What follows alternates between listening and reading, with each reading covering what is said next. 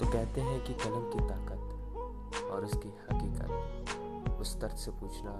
जिसका पता और पहचान उसके लफ्ज़ देते